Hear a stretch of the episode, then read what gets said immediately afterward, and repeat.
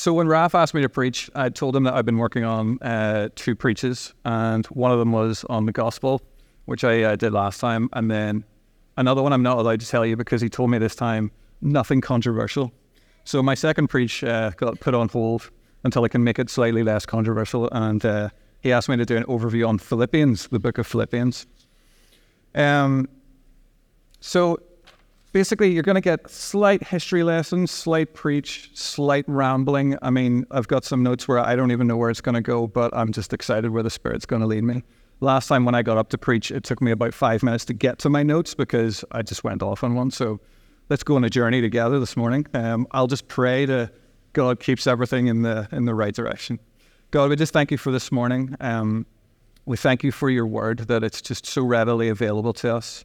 We thank you that we can come together and learn from it. And uh, I just pray that you would guide me as I lead, as I preach, and I just pray that you will touch the hearts of the people who uh, you want to touch with these words today, Lord God, that it'll be your words coming through me. In Jesus' name I pray. Amen. So you're going to get the quick history first. Philippians, who were the Philippians and why were they receiving a letter from Paul? So to start with that, I feel like it's necessary to take a step back and go, well, actually, who was Paul? Because some people might not know who Paul was. And Paul was a, a gospel preacher for Jesus. And it's like, well, I mean, maybe we need to step, take another step back and go, well, you know, who's Jesus? And then we need to go a step back and go, well, who's God? And to answer that, I'm going to go another step back to my last sermon. And I've got a summary of it here, which is the seven points. I spoke on the gospel in one minute, we're 40. And so um, I'm going to give you the one minute version. Obviously, I can't go through the whole talk again, but it was seven points that I felt were essential when you're sharing the gospel with people. And this is the kind of background that helps us to understand why Paul was writing to the Philippians. So, point one is God is the creator, He created the universe, the world, and you. Our sin, the things that we do wrong, separate us from God. Jesus is the Son of God. And as I said at the time, take my word for it on that, that's a bit of a complicated thing. Jesus died in our place of our sins, He paid the debt for us. All we need to do is accept Jesus, that He died for us, and accept Him as your Savior, and you'll go to heaven. And if you choose not to, um, that's another task. Um, point six is repent of your sin. So it's confessing your sin. And by repentance, we mean a 180 turn. It's changing your life around and going in a different direction. And finally, follow Jesus. If anyone disagrees with any points there, that was the last talk and you missed your chance last time. You should have come and taken issue with it. But for this week, that's what we've got. So Paul is an apostle of Jesus Christ. He was a Pharisee, and what that means is he was a strict teacher in the Jewish sect. So it meant that he was one of the most educated, most fundamental as we understand it.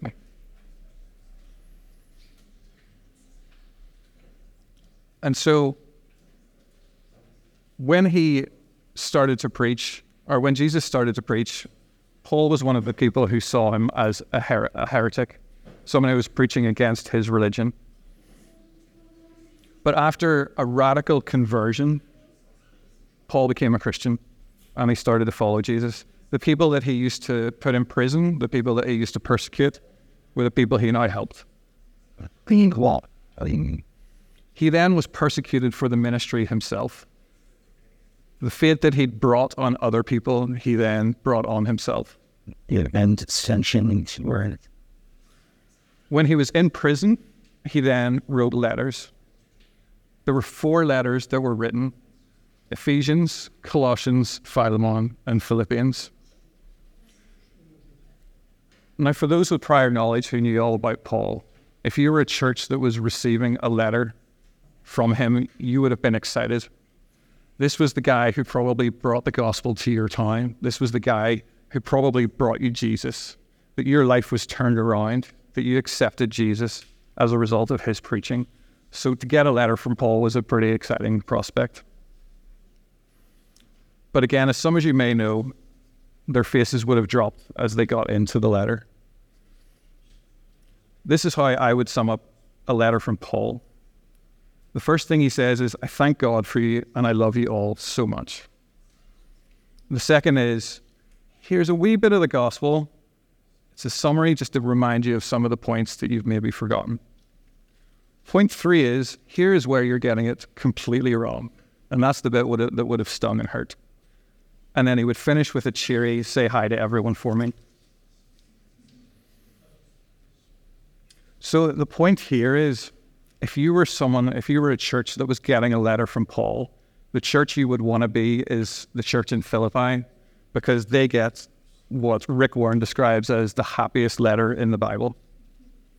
Rick wrote The Purpose Driven Life, and he did a series on um, the book of Philippians called The Habits of Happiness, and I'd recommend looking it up. It's a great teaching. So, today, what I'm going to do is I'm going to take some of the key verses from the book of Philippians and talk about um, what we can learn relating to happiness.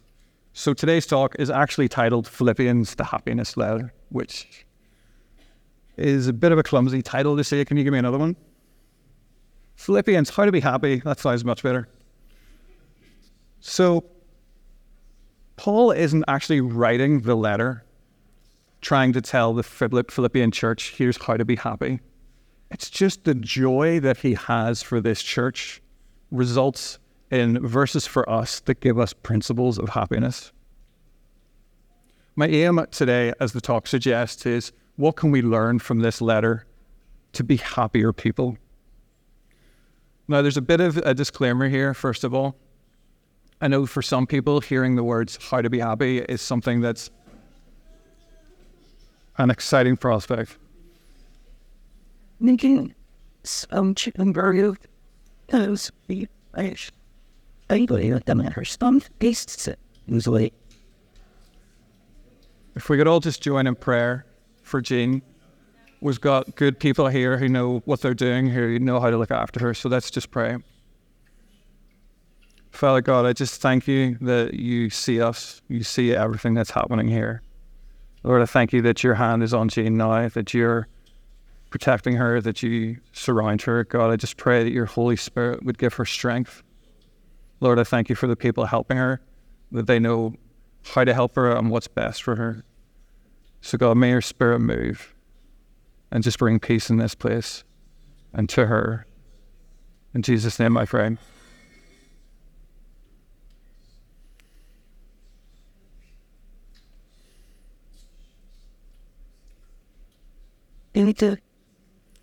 So, yes, my disclaimer here today is that this is rules or examples of how we can seek general happiness within our lives, okay?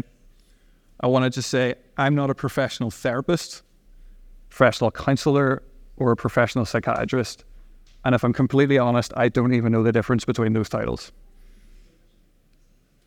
The other thing I want to say is that depression, anxiety, chronic stress, things like this are real. And they're things that you should seek help for.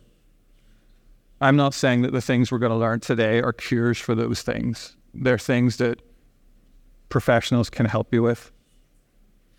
When we get sick, if we have a stomach problem and it goes on for a couple of days, we go see a doctor.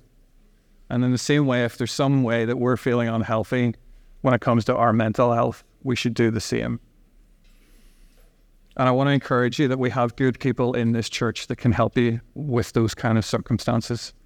Um, Anne Louise is someone that you can talk to. And I just want to say, I'm offering her as someone that you can go to who can point you in the right direction. I'm not saying Anne Louise will be your counselor. I'm just saying she's someone she, you can talk to and she can point you in the right direction.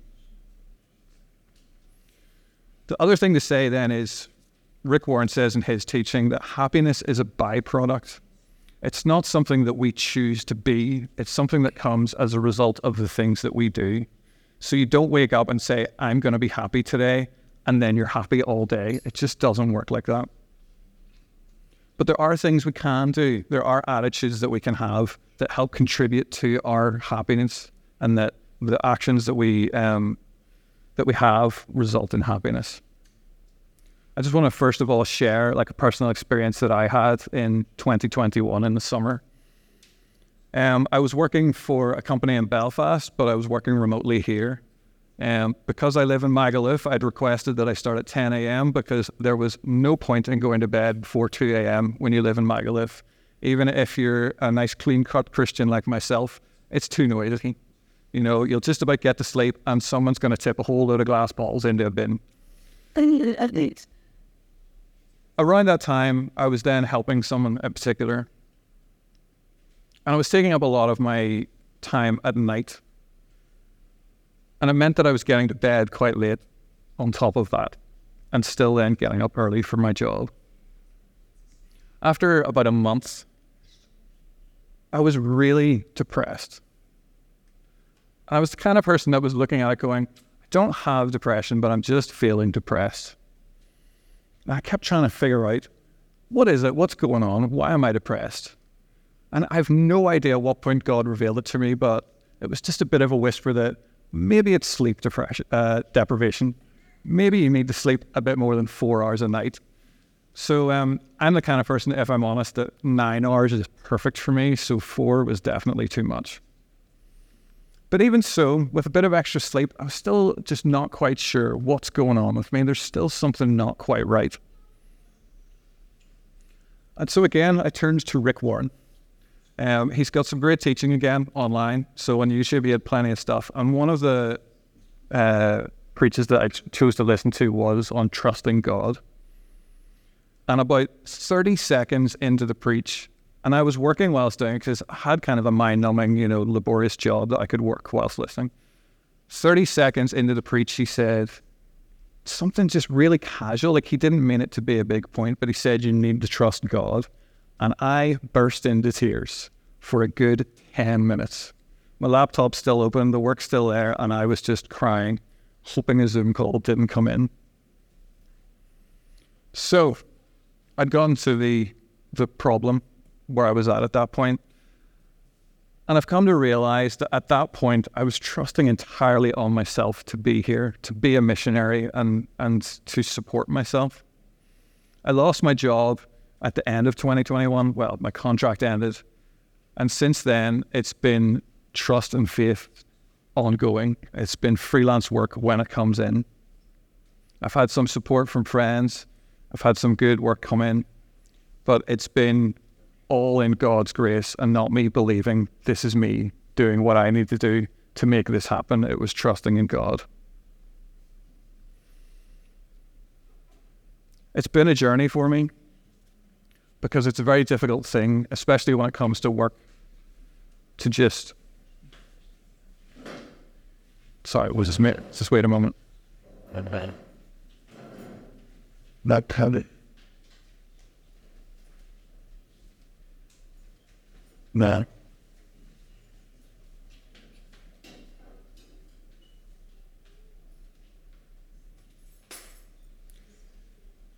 Just want to assure everybody, for, for those who are worried, um, this this happened a couple of weeks, well, about a month ago with Jean as well, and it was just a bit too much sun exposure, maybe a bit of dehydration. So we're believing that she's okay.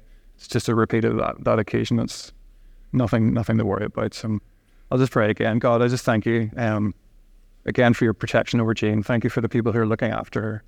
And just pray again. This will have just been something like a bit too much sun, maybe not enough water, and that your hand is on her and you'll keep her, her safe and healthy in Jesus' name. Amen.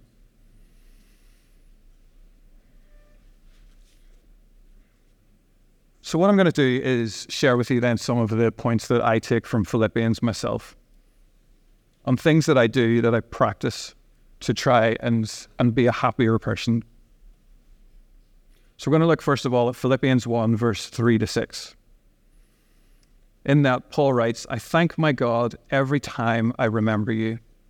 In all my prayers for all of you, I always pray with joy because of your partnership in the gospel from the first day until now.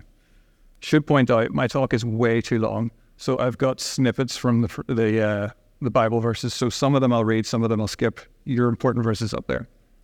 So, being confident of this, that he who began a good work in you will carry it on to completion until the day of Christ in Jesus. So, I thank my God every time I remember you. I'm sorry to have to say this, it makes my skin crawl, but I'll just say it. It's about an attitude of gratitude. Forgive me for saying that, but yes. The important point, though, is that unfortunately, that is the work, the word that fits it best. It's about an attitude of gratitude. It's not about just being grateful when something good happens. It's about being aware of the things that you should be grateful for that you take for granted. Waking up every morning, having somewhere to live, having food on the table, having friends, having work. These are all things we take so easily for granted two psychologists actually did uh, a study on this. I've got their names and their universities. If you want to know that to, you know, feel like you know the source is reliable, feel free to talk to me after. But they did a, um, a research study on gratitude, which again, what a great job. In one study, they asked all participants to write a few sentences each week focusing on particular topics. One group, they had to write what they were grateful for, what occurred in that week. A second group, their irritations daily and things that displeased them. And a third group just had to write events with no specific bias, no emphasis, no emphasis on it being positive or negative. After 10 weeks, those who wrote with gratitude were more optimistic and felt better about their lives. They also exercised more. They had fewer visits to their doctors and it was the complete opposite for the ones who focused on sources of their aggra- uh, aggravation. They were unhappier. Gratitude alone, just being thankful, can make you a happier person. What a simple thing. And as Christians, we've got so much to be grateful for on top of the daily bread. And we'll come back to that, but Philippians 1 verse 9 or 1 verse 8 says, God can testify how I long for all of you with the affection of Christ Jesus.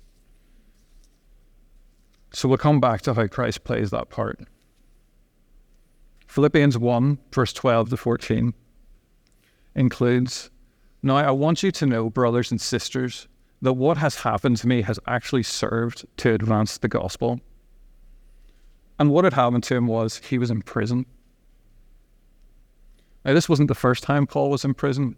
In fact, the church in Philippi was one of the places that he'd been in prison before and miraculously was freed from uh, captivity.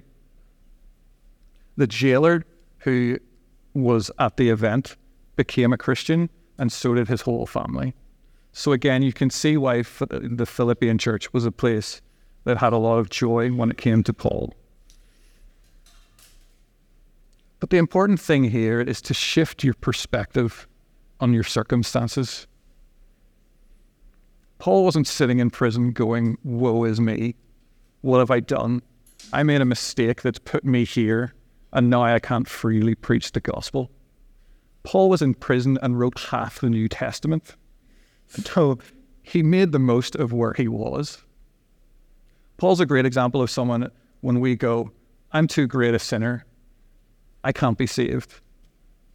And all I have to ask is have you killed other Christians to stop them from being Christians? I assume most of you would say no to that question. Um, but the point is, what you've done probably pales in comparison. And similarly, we're all going through really tough circumstances. And I know for some of you, it's very difficult. And Paul was in a difficult circumstance. He was in prison again. You know, he probably, every time he got out, thought, thank goodness God got me out. He wants me out. And then he's back in again. And life can be like that for us. Trauma that we have experienced in the past can come back to us. And it feels like we're in that prison again. So it's about how we deal with that trauma and how what our um, focus is in that time. Chris talked about it last week, actually. And he said about when we're looking at our circumstances or when we're looking for advice, we're looking for what to do. He said, don't listen to the crowd. He said, don't even listen to yourself. Listen to God. What is God saying about this situation? And I can guarantee the first thing that God said to Paul when he got put in prison was, I'm still with you. God is still with you no matter what you're going through. No matter what you've done, even. God is still with you. So moving on, again, this is a whirlwind tour of uh, Philippians. Philippians 1, verse 15. This is a bit of an aside, but it's just such a great point that I couldn't skip over it. It is true that some preach Christ out of envy and rivalry, but others out of goodwill. The latter do so out of love, knowing that I am put here for the defense of the gospel. The former preach Christ out of selfish ambition, not sincerely, supposing that they can stir up trouble for me while I am in chains. But what does it matter? The important thing is that in every way, whether from false motives or true, Christ is preached. And because of this, I rejoice. As a missionary, I find that quite a challenging passage because it means that there's people preaching Christ out of false motives that are doing a better job than me when I'm not preaching Christ at all. You know, they might be doing it for selfish reasons, but Christ is being preached. It's just an aside. Let's just ensure ourselves as well in all circumstances that Christ is preached. When we talk about things that are going well, close friends of mine will respond, All glory to God. We don't want to take credit for what we've done or what we've achieved because it's through God's strength that we got it. It's through His breath that we breathe in the first place to be able to do things. So, in all things we do, we acknowledge God. And by doing that, we share Christ with others.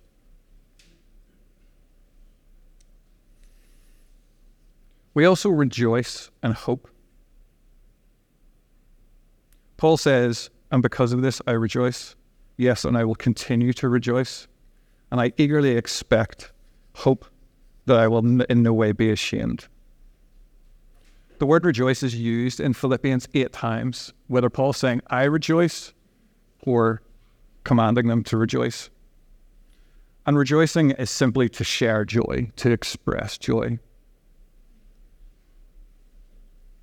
Another great example of it's like gratitude. It's something that when you give it, it has as much an effect on you as it does on the people that you share it with.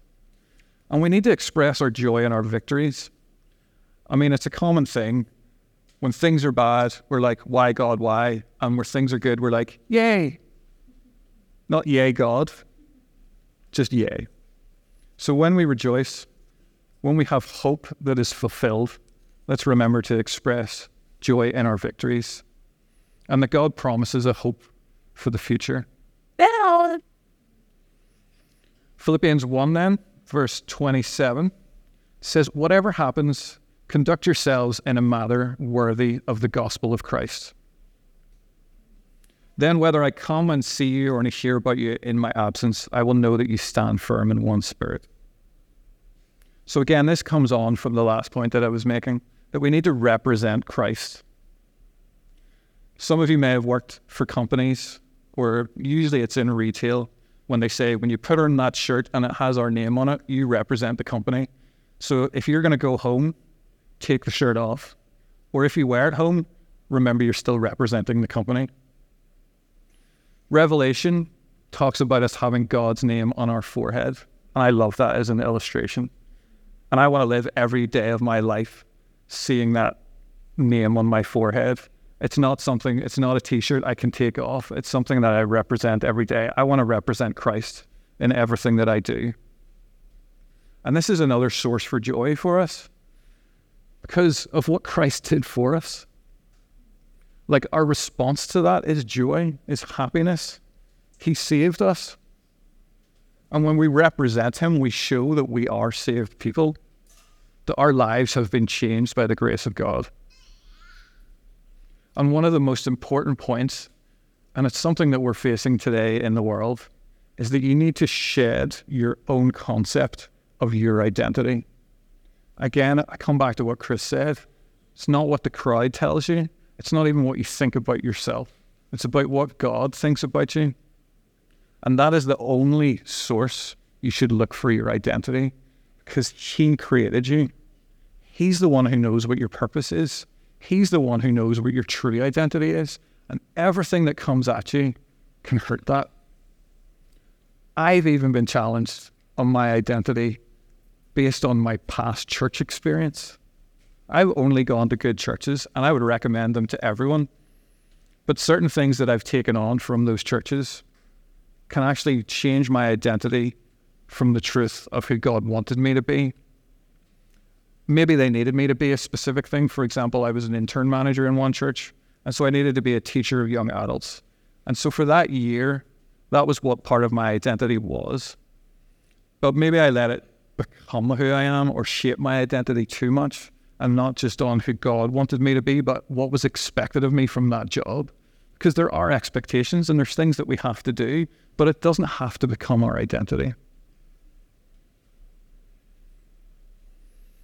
Paul says in uh, chapter 2, verse 3 to 4 do nothing out of selfish ambition or vain conceit.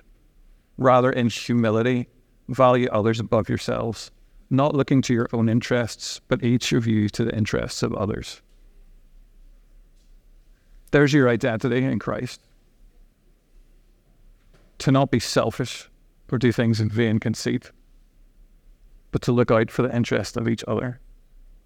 And that's a hard step for some people. Some people have had tough relationships where they've looked out for the other person and they haven't reciprocated.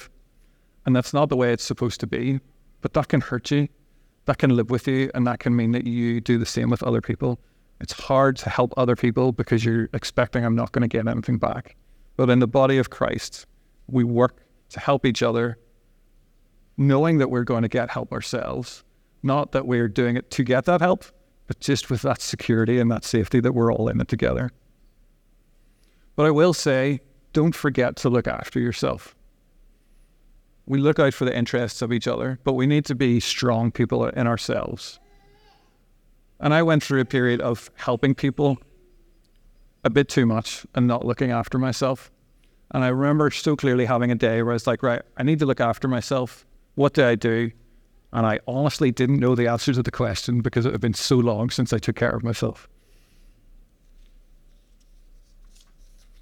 I ended up taking a holiday. I had two days on the east coast of the island. I couldn't afford anything more. I had no schedule. I said to my, my friend in Oxford, I'm think I'm going to leave my laptop behind. And that just shows how far I'd gone where I said, I think I'm going to leave my laptop behind. That should have been a given. And I had two days of prayer meditation on the word, seeking God, scrolling through Instagram. The point was, I had nothing to do. I had nowhere to be. I just had space with myself and God. And that's something that we really need to work on. That's the best way you can look after yourself. On top of eating well, exercise, good friendships. Philippians 2 is a tough one. So verses 14 to 15. Do everything without grumbling or arguing, so that you may become blameless and pure, children of God, without fault in a warped and crooked generation. Then you will shine among them like stars in the sky.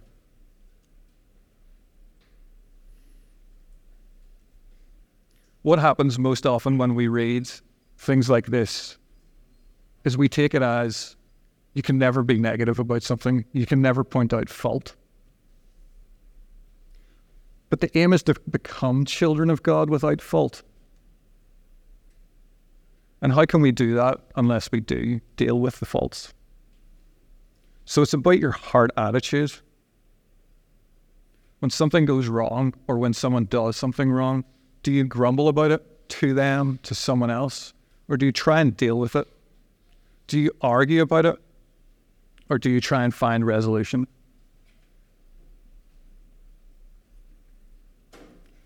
Again, this is something that I know that I'm guilty of, especially grumbling. It's very hard not to, especially when it's something that someone has done many times. The grumbling starts very quickly. But all that does is hurt my soul, and it becomes a part of who I am. I'm a grumbler, and I'm not dealing with the situation. I'm making myself feel worse about it, and I'm not fixing anything. So, again, it's about an attitude of how you deal with things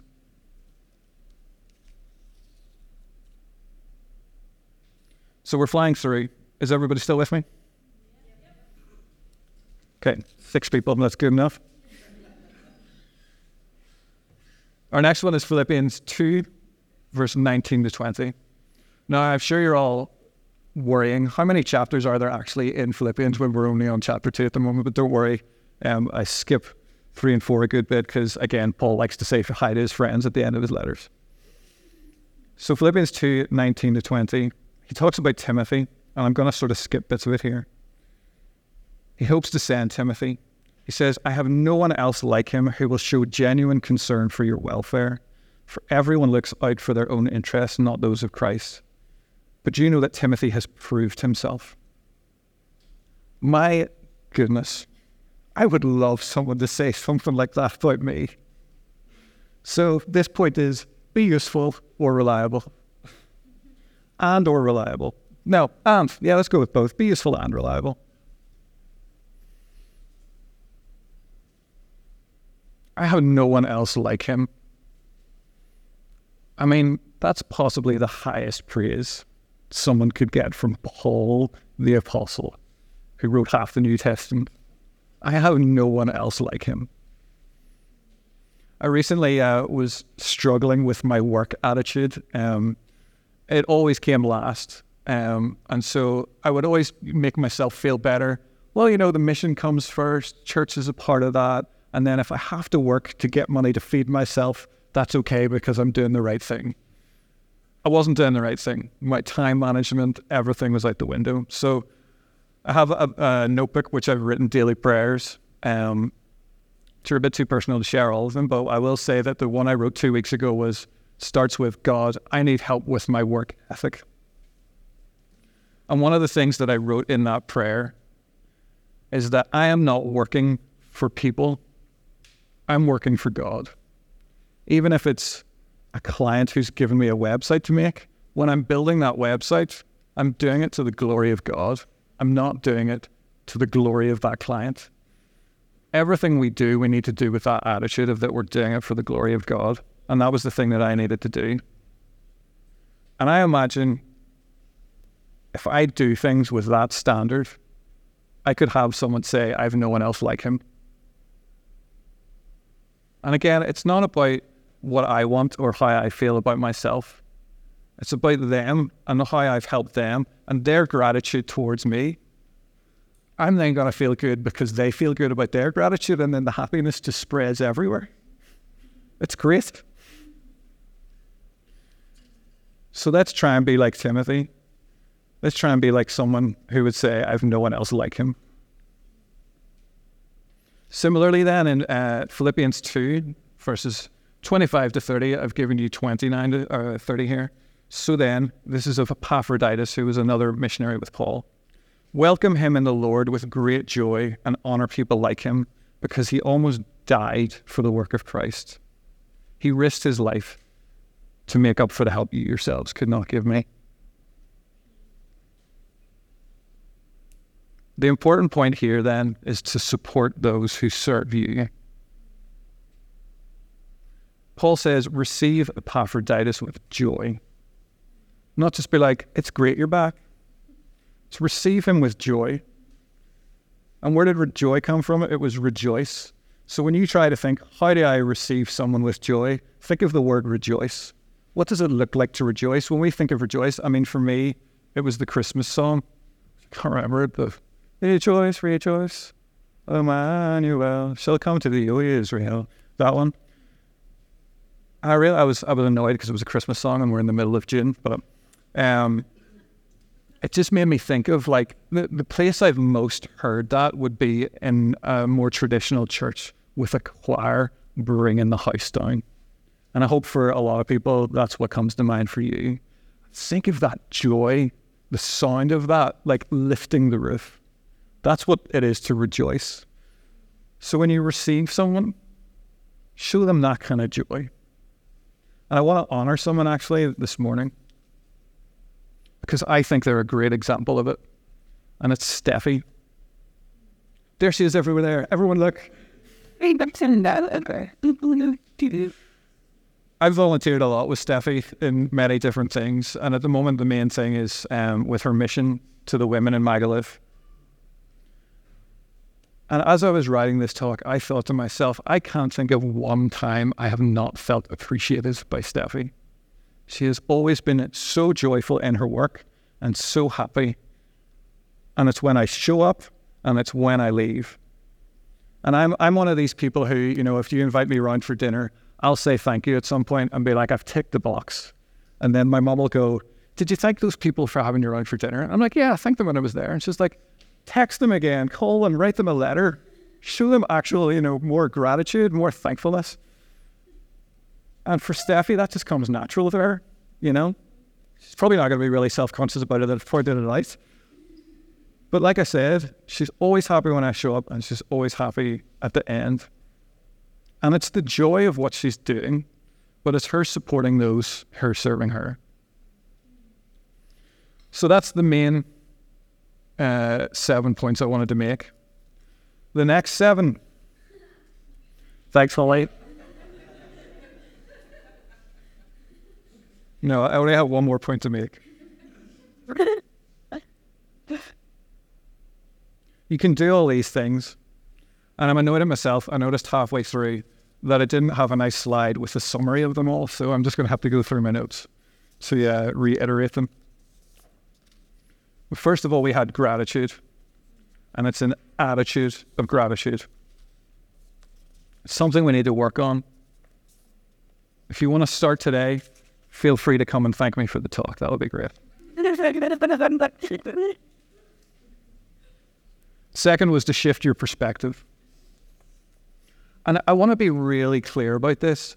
It's not having an unrealistic perspective it's shifting your perspective. It's acknowledging what's truly happening, but looking at it from God's perspective and saying, what can He do about it, not what can I do about it.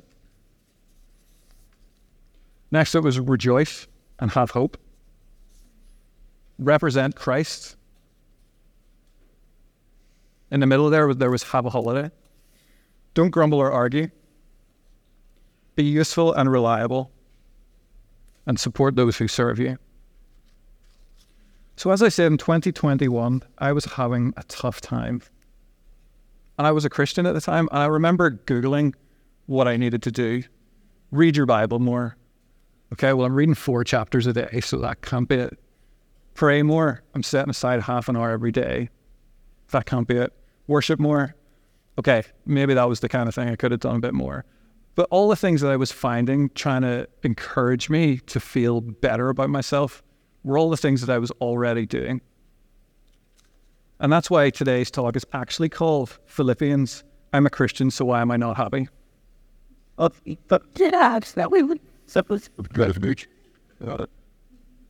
Thankfully, Paul has the answer as well. In Philippians 3, verse 7 to 11.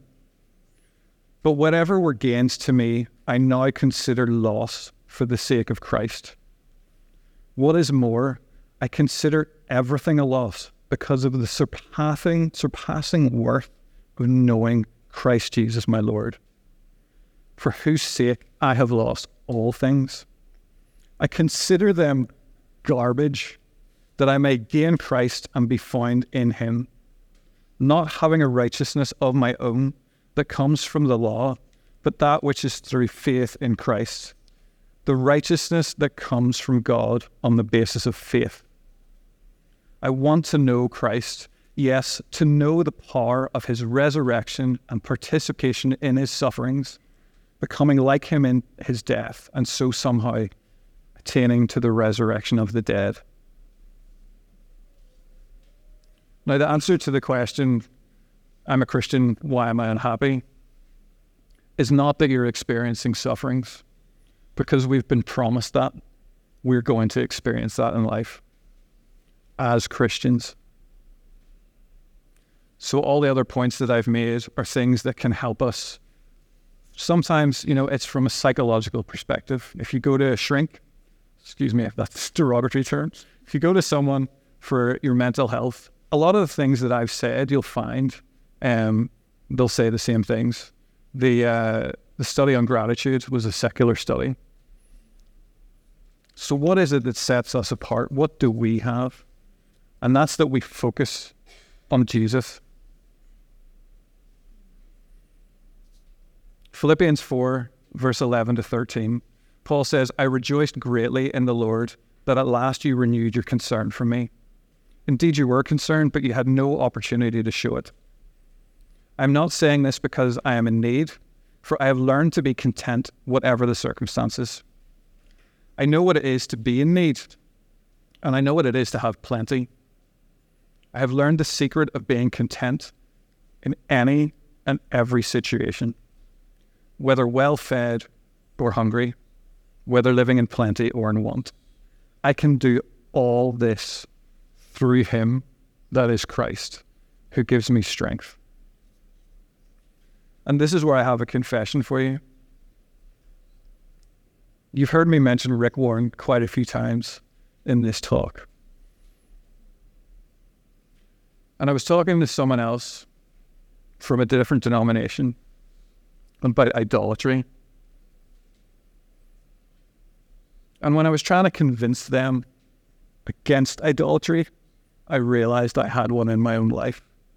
Rick Warren, the fantastic preacher that I still recommend that you should definitely go see, like watch his talks online, had become an idol for me. And how I knew it was because I said to this person, I can't start my day without listening to a Rick Warren talk. Now, again, I'll, I'll have justified that to myself as I'm listening to something about God. It's a preach. Of course, it's good. But I couldn't start my day without it. It wasn't I can't start my day without Jesus. It was I can't start my day without Rick Warren. Poor Rick. I hope he never finds out. It's the last thing you want as a preacher to become the person that they worship and not Jesus. And he has done, I would say, from all the things I've watched, nothing for me to have made him my idol. So, as the song says, turn your eyes upon Jesus. Look full in his wonderful face. And the things of this earth will grow strangely dim in the light of his glory and grace.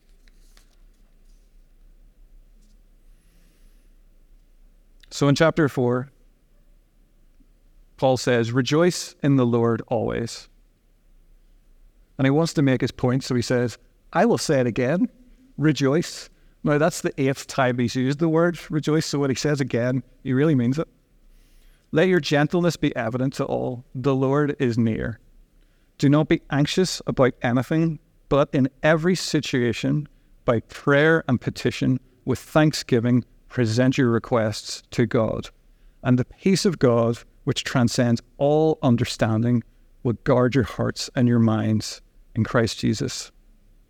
There's the whole talk summed up for you. Don't be anxious. Prayer and petition, that's about, petition means keep praying, pray and keep praying. It's about your attitude with thanksgiving of gratitude. Present your requests to God, and the peace of God, which transcends all understanding, will guard, guard your hearts and minds in the person we're to focus on, Christ Jesus. Now, I'm going to break my rule. I was trying to stick in Philippians, but 1 Peter 5 7 also says, Cast all your anxiety onto Him because He cares for you.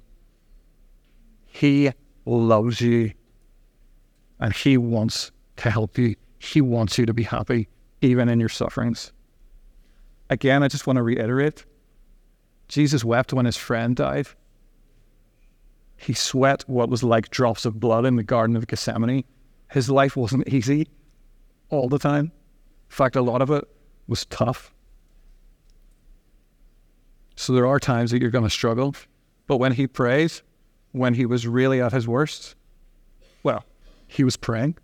He was praying to his God and he was saying, Your will be done, not mine. And Psalm 55 22 says, Cast your cares on the Lord and he will sustain you. He will never let the righteous be shaken. So we have the Old Testament and the New Testament telling us give it to God. I really promise I'm wrapping up now. I'm reading a, I just finished a book actually, and I'm reading a second book by a guy called John Eldredge, and he talks about something called the one minute pause. And he said, no matter how busy your day is, you can spend one minute of it with Jesus. And he said the way he did it was when he got home from work, he drove into the driveway, he sat in his car for one minute, spent time with God, knowing I finished work, It's not going to make a difference. And it's not going to make a huge difference to the family if I'm one minute later coming into the house. So I can spend time with God. And it's a quick encouragement. However busy your life is, whatever you're going through, one minute is nothing. To illustrate that point, while I've got you all here and you aren't at work, you aren't doing other things, we're going to have a one minute pause. Um, Holly, if you'd come up, um, she's just going to have a, a bit of music in the background while we do this one minute. I'm going to pray while we do it. I'm just going to say two or three things. In your heart, feel free to pray them, um, repeating them. But this is all it takes. This is all it takes to shift your focus, to get you back to thinking these points how do I be happy? To cast everything away. Because the first thing that we, uh, is part of the one minute pause is to give everything and everyone to Jesus.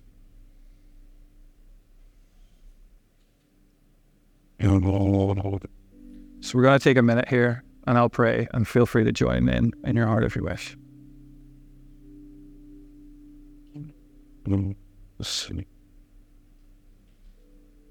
Jesus, I give everything and everyone to you.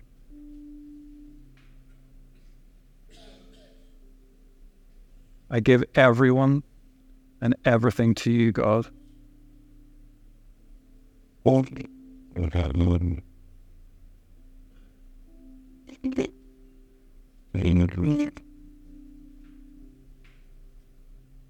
God, let your peace that transcends all understanding guard my heart and my mind in Christ Jesus. In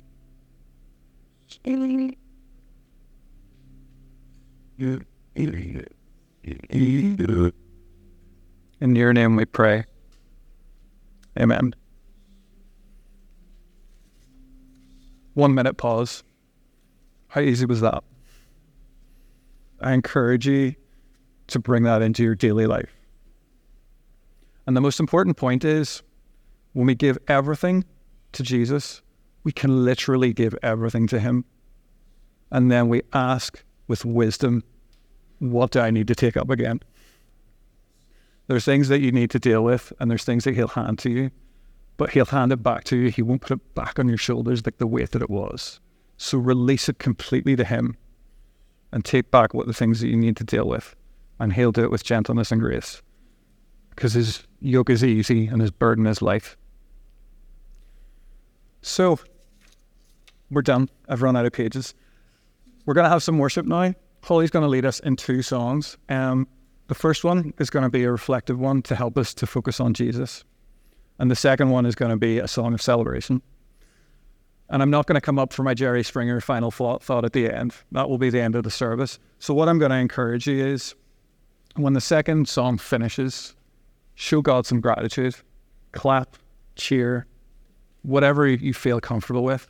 And once you've done that, hug the person you came with, shake the hand of a stranger, show joy to each other. Let's rejoice together. Thanks, Holly.